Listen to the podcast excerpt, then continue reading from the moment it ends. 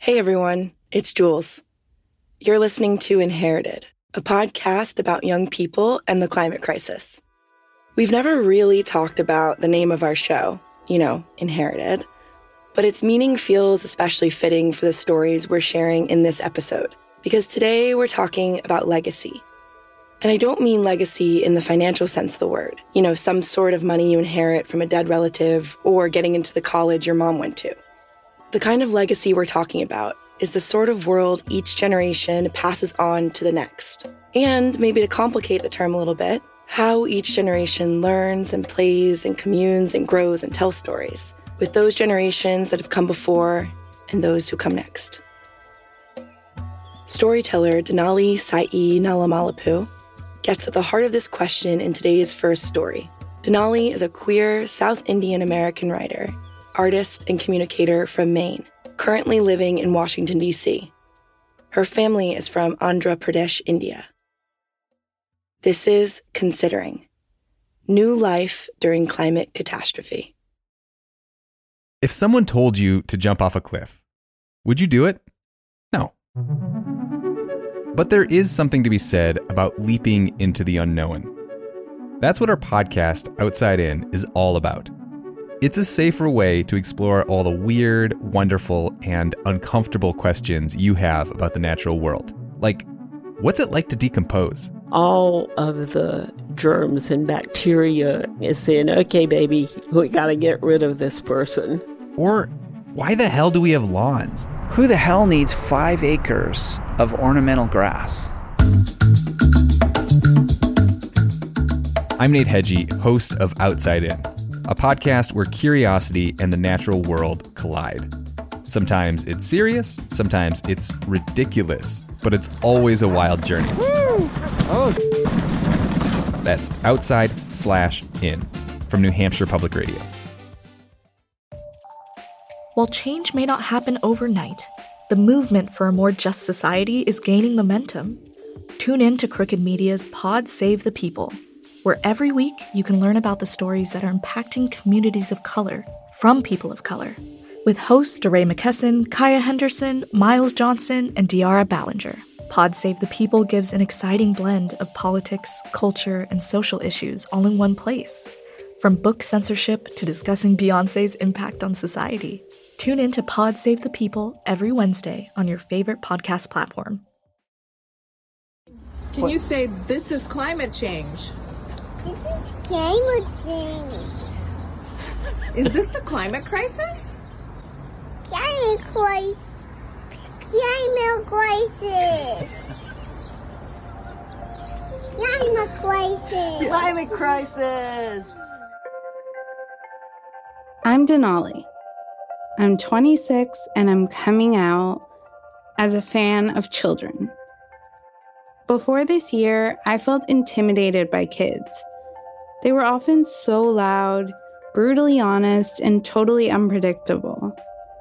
I also felt weary of societal pressure on me to take care of kids just because I was born female. In the summertime, I resented how the boys played sports while me and the girls were expected to take care of children. But that's changed over the past year. With the help of some great kids I've been around in my neighborhood, I've let go of my fear and pride and opened myself up to friendship with kids. And it's been awesome. I've learned and grown so much from being friends with kids. I've learned not to take offense when a kid bluntly expresses their feelings and needs. I've delighted at the rampant hypocrisy and confusion of the adult world. I've enjoyed pecking around the yard looking for fun rocks and flowers. When I see the kids in my life interact with their moms, I feel a deep wish to have the same connection with my own little being. Sometimes I feel a vacant space in between my arms or on my hip where I imagine a child might be someday. But here's the catch I'm a climate activist, I'm queer, I'm brown, I'm a second generation immigrant. I've experienced how unjust the world is and how terrifying things are going to get if we don't address climate change immediately. I'm terrified of bringing another life into this world. I'm also a very sensitive person. The idea that my child might be as sensitive as I am, might endure what I've endured mentally, emotionally, and physically by simply existing in this world fills me with anxiety. And then I interact with one of the kids and parents in my life, and I think about how lucky society is to have a curious, vivacious, kind, and loving being in it. Hopefully, one that might decide to make some things better. I want to be a part of that miracle so bad. I know lots of people my age are facing the same dilemma and seeking answers from elders who have children at this moment in time. I reached out to an incredible pair of humans I knew would have some thoughts on the matter. I know them through my work in the climate movement, specifically because one of them was my boss turned friend. Rafa Kidvai is the parent of two and a half year old Mika. They work in the reproductive rights movement.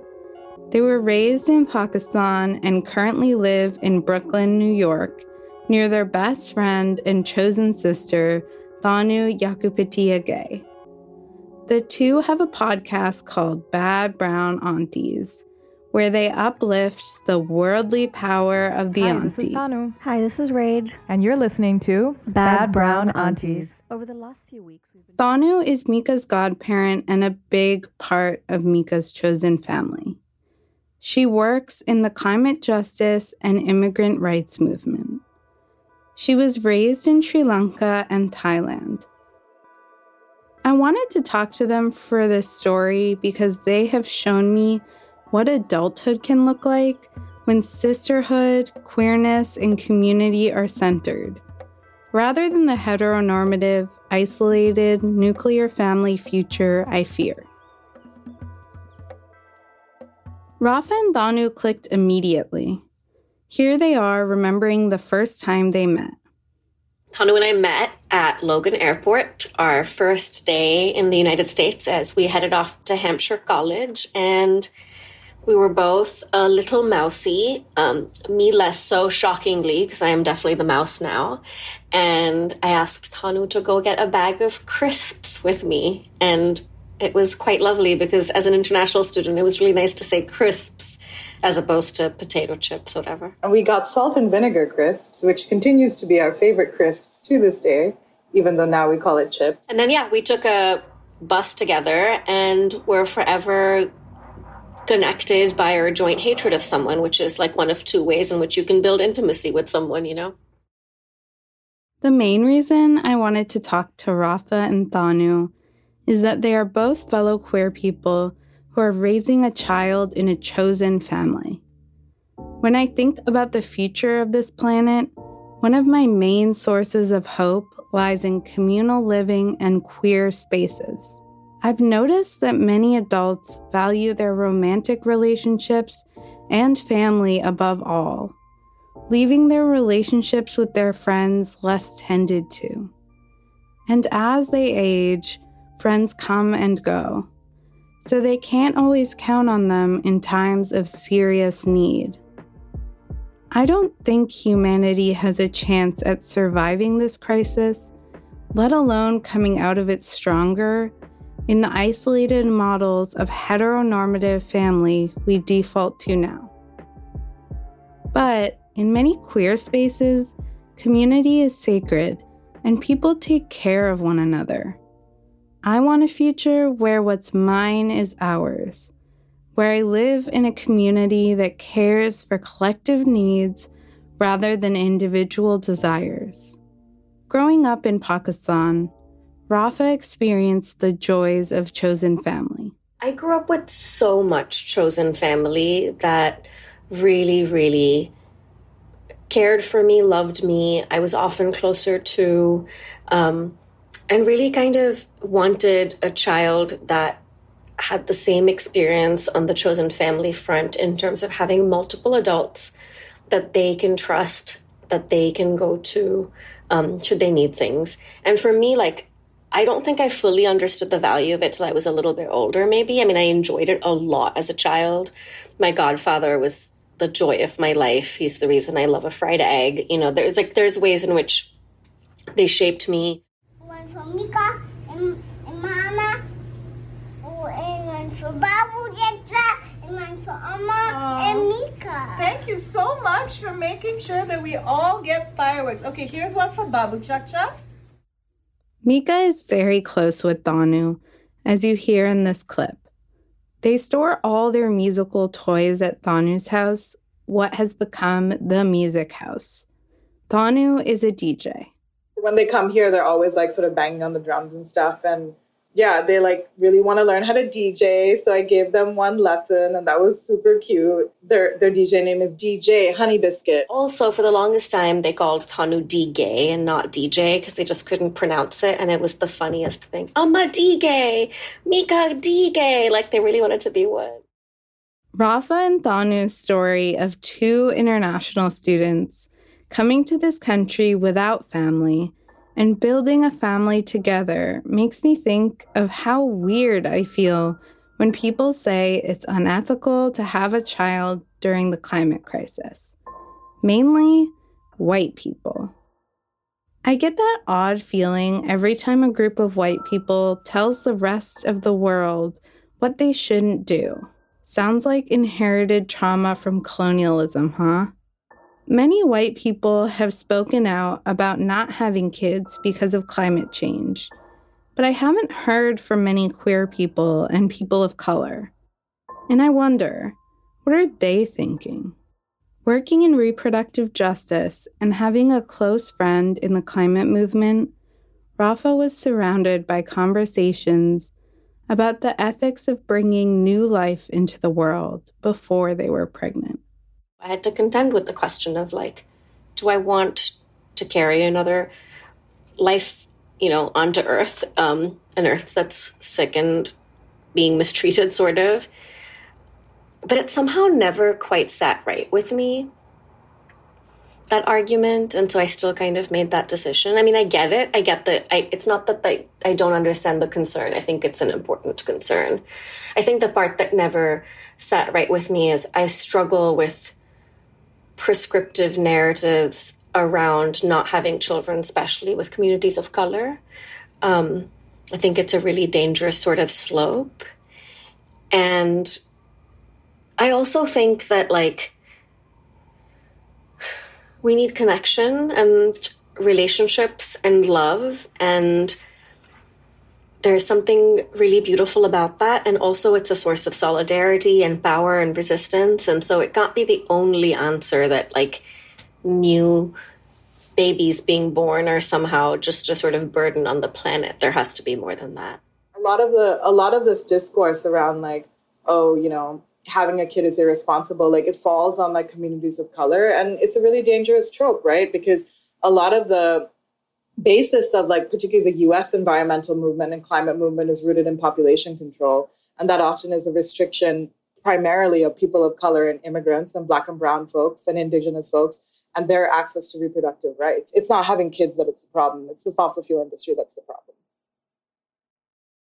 Growing up in pakistan Rafa saw the blatant hypocrisy of colonizing forces simultaneously extracting vital resources from the country and telling poor people in the global south that they shouldn't have kids because they can't provide for them.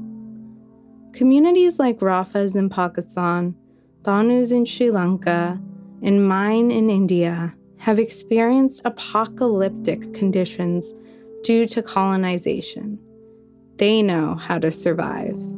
And surviving is what humanity will seek as the climate crisis gets worse. When you look at history from that angle, to say it's unethical to have children during a climate crisis, point blank, is just ignorant. There's so much more nuance, and there's so much to learn. Like, how did these people survive and live on? Through community care and new generations. Building trust beyond blood is such an important lesson because it, what it teaches you is that what's useful is connection and intimacy, and people show you with time whether they're trustworthy. This idea of Thanu being both a friend and family, like Mika would share their last French fry with Thanu, right? And I think that there's something really special about teaching a child that really early about about who gets to share space with you. And that it's and that just because someone is blood for instance doesn't mean they're safe. And just because someone is chosen family doesn't mean they won't resource your life. Like i imagine that if something happened to me financially and I needed financial support, the reason I would float is because Thanu would make it happen. Yeah, I've learned a lot about like kindness and boundaries from Mika, but like it actually makes like me feel like it is possible to have a, a queer future that is kind and kinder potentially than the world we live in now. 60 degrees in February. Can you say stop fossil fuels? Stop! Stop fossil fuels! Oh my god, yes! Stop fuels! Talking to Rafa and Thanu has both made me want to have a kid more badly because Mika seems to bring them so much joy, and it makes me feel less fussed about it because Mika isn't Thanu's biological kid, but they have a beautiful, rich relationship. I love being part of other kids' lives. You get to have all the fun times with them and deal with very few of the hard and exhausting times that are inevitable in child rearing. Also, being pregnant, giving birth, the process of adopting a kid, all these things are no joke. It's nice to just play. I love experiencing the intimacy of deep community. It feels rare these days, especially during a pandemic and as I live in a big city. I truly don't know if I'll have a kid one day, but I do know that I will foster a strong, queer community around me no matter where I end up.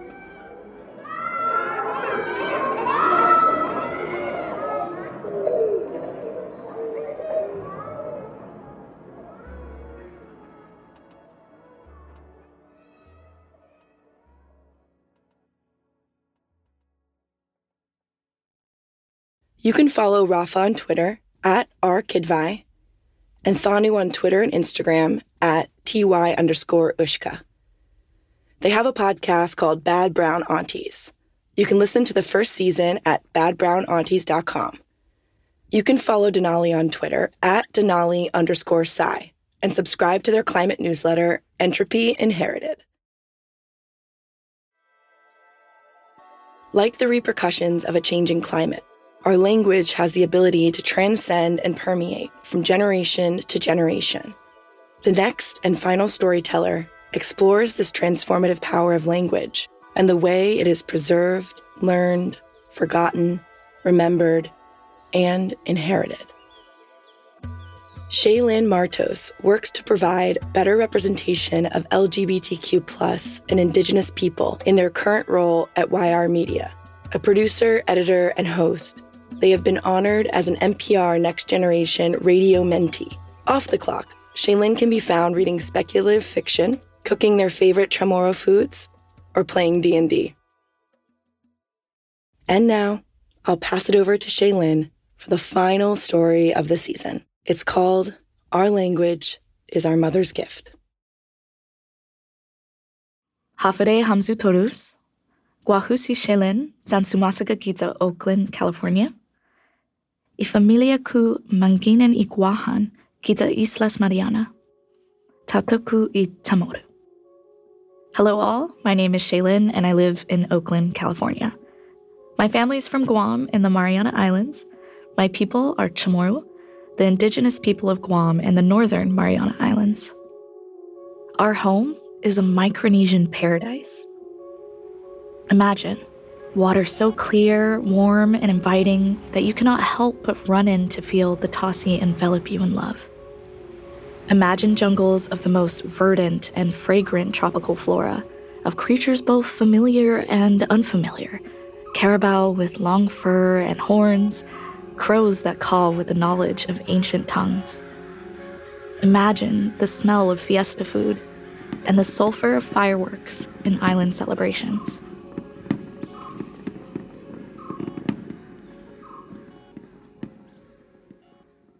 For over 3,500 years, Chamorros have sailed and stewarded the closest land to the deepest part of the ocean. We've maintained a sacred relationship with our land and sea, even through 600 years of Spanish colonization, Japanese occupation, and American militarization. Because the tenets of our culture of gratitude and reciprocity clash against the imperialist powers that hope to silence us. They desecrate the land, poison our water, shoot bullets through our forests. Indigenous people across the Pacific Islands contribute the least to climate change, but are forced to live with its disastrous effects, including rising tides, coral bleaching, and straight nuclear testing. Most of my family left our home, but the US military is still there. We are spread across the states, often far from one another. And that's what's most important to Chamorros family. We support and uplift our community because we know the pain of stolen lives, land, and language. So when I learned there's a professor from the University of Guam in the Guam Museum offering Chamorro classes online and for free, I immediately signed up.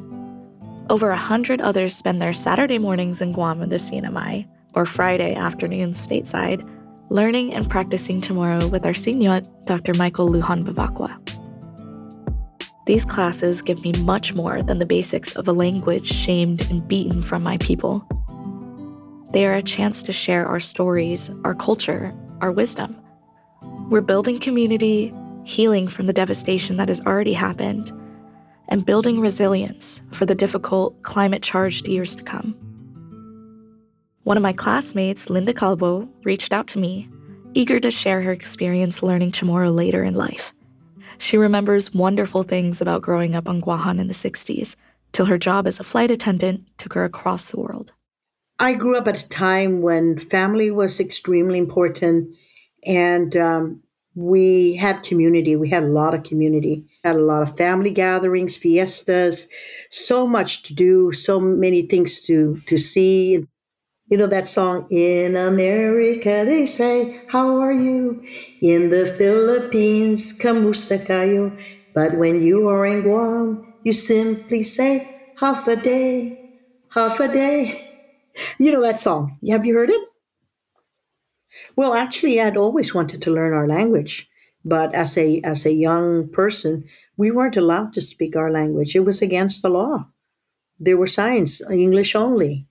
I tried to speak Chamorro, but it was not allowed in school, not allowed on the playground, and um, you didn't really have permission to speak the language in public places. And I did not speak it at home. My parents spoke to each other in Chamorro, but they spoke to us in English. A large part of why Linda's family did not speak the language was because her mother was a teacher and her father was the mayor of the village Tamuning. The late 60s, we had the Vietnam War, so it was pretty pretty bad. Always having the bombs going up the island from Naval Air Station to um, Andersen Air Force Base. I remember when we were drinking pure water and we were going to the freshwater pools and stuff like that. And now it's so sad that everybody's drinking processed filtered water and all that. And the toxicity on our waters is very scary to me. In fact, I'm being treated for cancer right now. And my toxicity level was very high. And I, I say that that's probably from growing up on the island with all the toxic stuff that was going on with the military and, and all that. Probably from growing up and having the the the waters were were being were being poisoned in a way.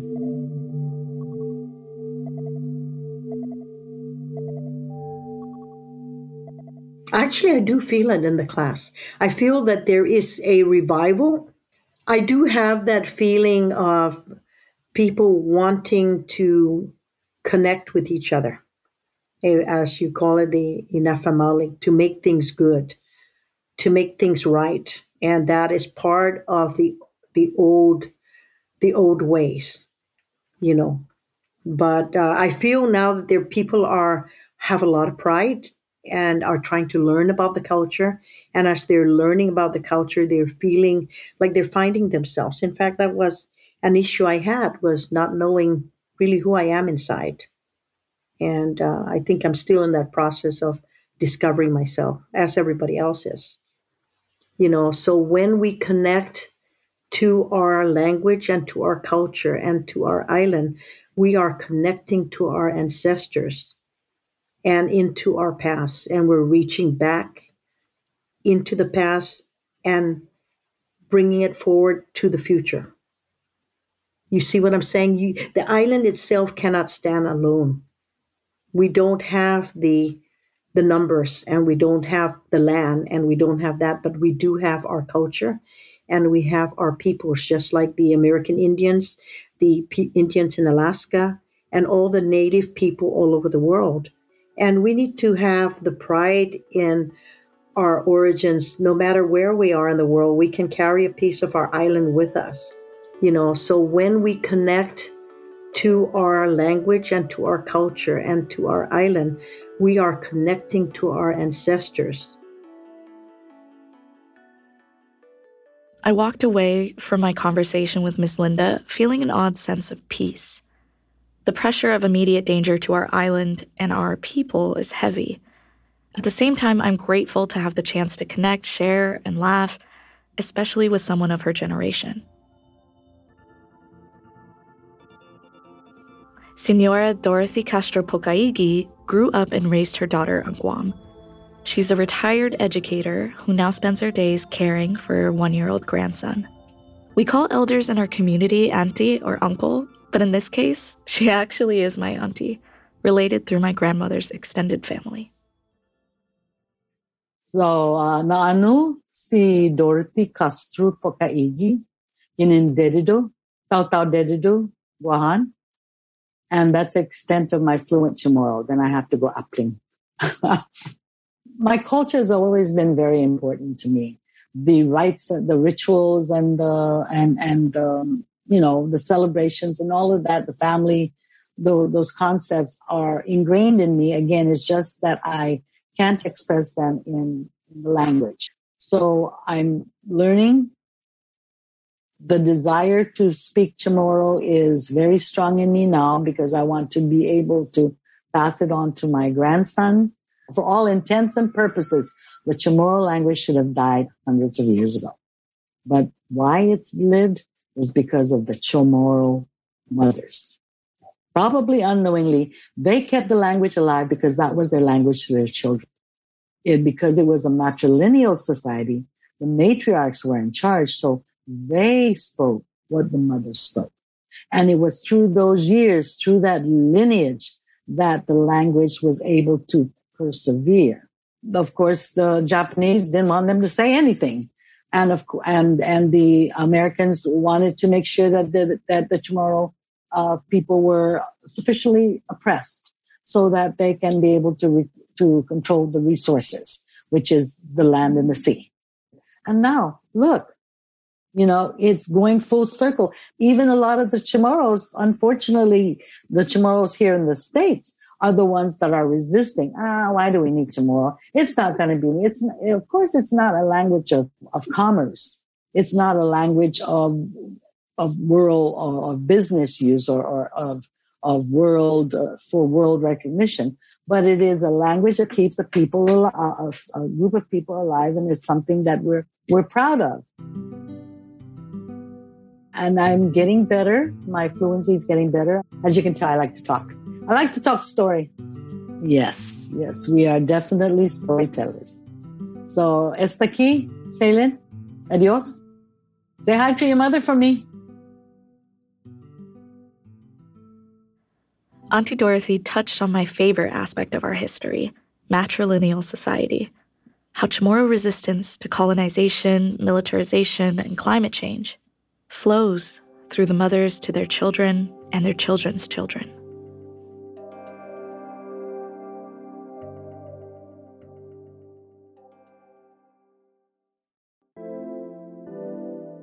Taryn Uggan grew up on Guam. She's from the village of Chalan Pago and grew up surrounded by Chamorro speakers, even if she couldn't always talk back. She left for college stateside, like many of our generation and younger, and started her family here. But she's been feeling out of touch with her identity. In my first uh, stretch out here coming out for college, I had major culture shock and uh, one that I did not anticipate that I would experience. It was really big for me. Um, yeah, actually, my uh, my wife is Chamorro. She's from Guam too, um, and uh, our our fathers actually grew up on the same street. They grew up together. So she and I have known each other since we were um, younger. We played ball together too back on the island before we came out to go to college. Taryn now lives with her wife and their daughter, Talon, in Northern California. It's an intergenerational home. Before starting preschool, Talon's primary caregiver was her grandma. So, as far as the language goes, um, my mother absolutely speaks Chamorro. She also speaks English, and it was one of those. It's it's the very common thing that you see in families on uh, from you know with her generation and stuff where it's um, she and her mother would talk Chamorro because my grandmother talked Chamorro and um, could um, like automatically turn it off when she's talking to us.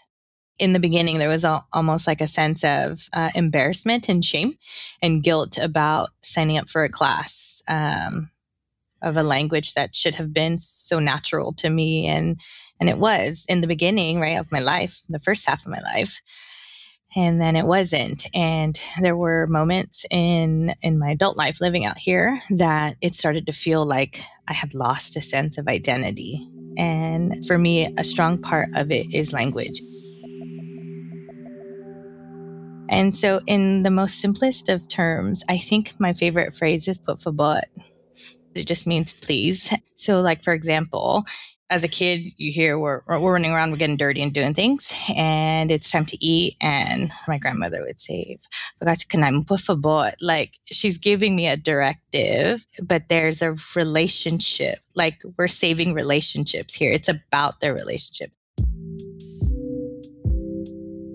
Our culture stems like it's rooted in generosity and giving and being there for others. And so, in kind of like my quest for um, myself, like really finding my true, authentic self as a, a as a gay person and um, you know as as a Chamorro person.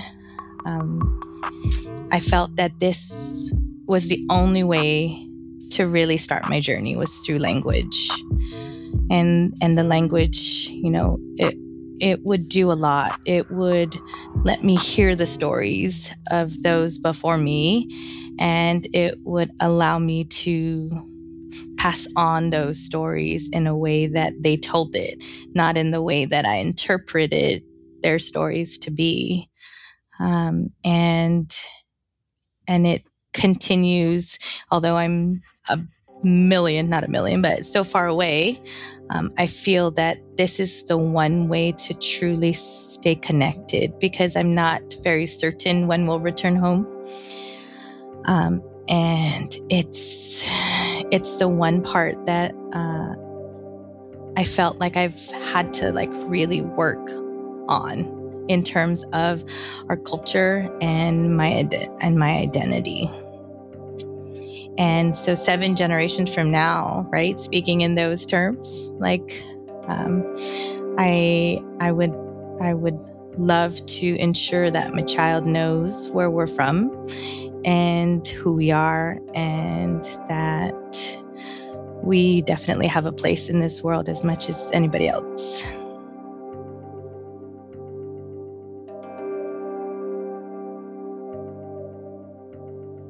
For thousands of years, the cornerstones of our culture community, gratitude, reciprocity, and inafa'maolek apply to the people, of course, but just as much for the Hanum, Tano, Zanaire. Our island home is ours to protect, as it provides for us. But the American military continues to bulldoze the ancient limestone forest of Litekyan to finish five Air Force firing ranges on our ancestral land, dangerously close to the primary water source on island. Bullets fly across what once was the habitat of so many of our non human neighbors, endemic to Guahan and the Marianas. And it's hard for many of us to ask for help, because even in a culture based on reciprocity, we have been conditioned to suffer in silence. What Taryn said about language being the first step towards not just your people, but yourself, that hit hard. And it was a common theme with these three women from three different generations. Who are we if we are not here for each other? So I'm doing my best to try and create space within my life for yes, the language, but also everything that comes with it. Like the smile on my mom's face when I tell her Hu guaiya hao and she sings it back to me. Or the talks with my cousins about the organizing efforts to protect Litekyan. Introducing my chosen family to our food. Ordering some to shred the chicken for kelaguen while I make titiyas. And practicing for when I have my own family. And my children and their children and their children's children, however far they may be, will know the words and legends of their people. We're storytellers, after all. Saina ma'åse' for listening to our stories. Bibo Guahan, Sienamai, Isla Pacifica, Oceania, Zanfino Tsumoru.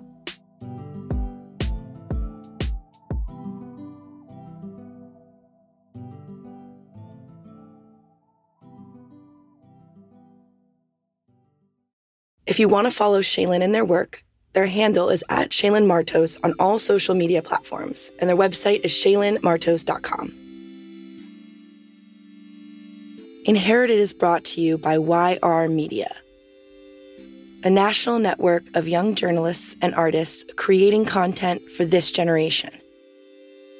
We're distributed by Critical Frequency, a woman run podcast network founded by journalists. Considering New Life During Climate Crisis was written and reported by Nali Sai Nalamalapu and sound designed by Jules Bradley. Special thanks to Denali's little friends, Juniper, Camille, Mona, and Monica, for giving them joy and play, and to Thanu and Rafa for their time, candor, and vulnerability. Our Language is Our Mother's Gift was written and read by Shaylyn Martos and sound designed by Georgia Wright. Special thanks from Shaylyn, quote, to my mother and the mothers before her, Prutehi Litekyan, and protect Guam water, and to the people fighting for our ancestral land. Our co creators and senior producers are Jules Bradley and Georgia Wright. Our executive producer is Amy Westervelt, and our sound engineer is James Riley. Our director of podcasting is Ray Archie, and our interns are Ichtaka Lira and Chaitanya Dendakar. Special thanks to Rebecca Martin and Kyra Kyles. Original music for this episode was created by these young musicians at YR Christian Romo, Anders Knutstad, Noah Holt, Jacob Armenta, Chaz Whitley, Michael Diaz, and Sean Luciano Galarasa.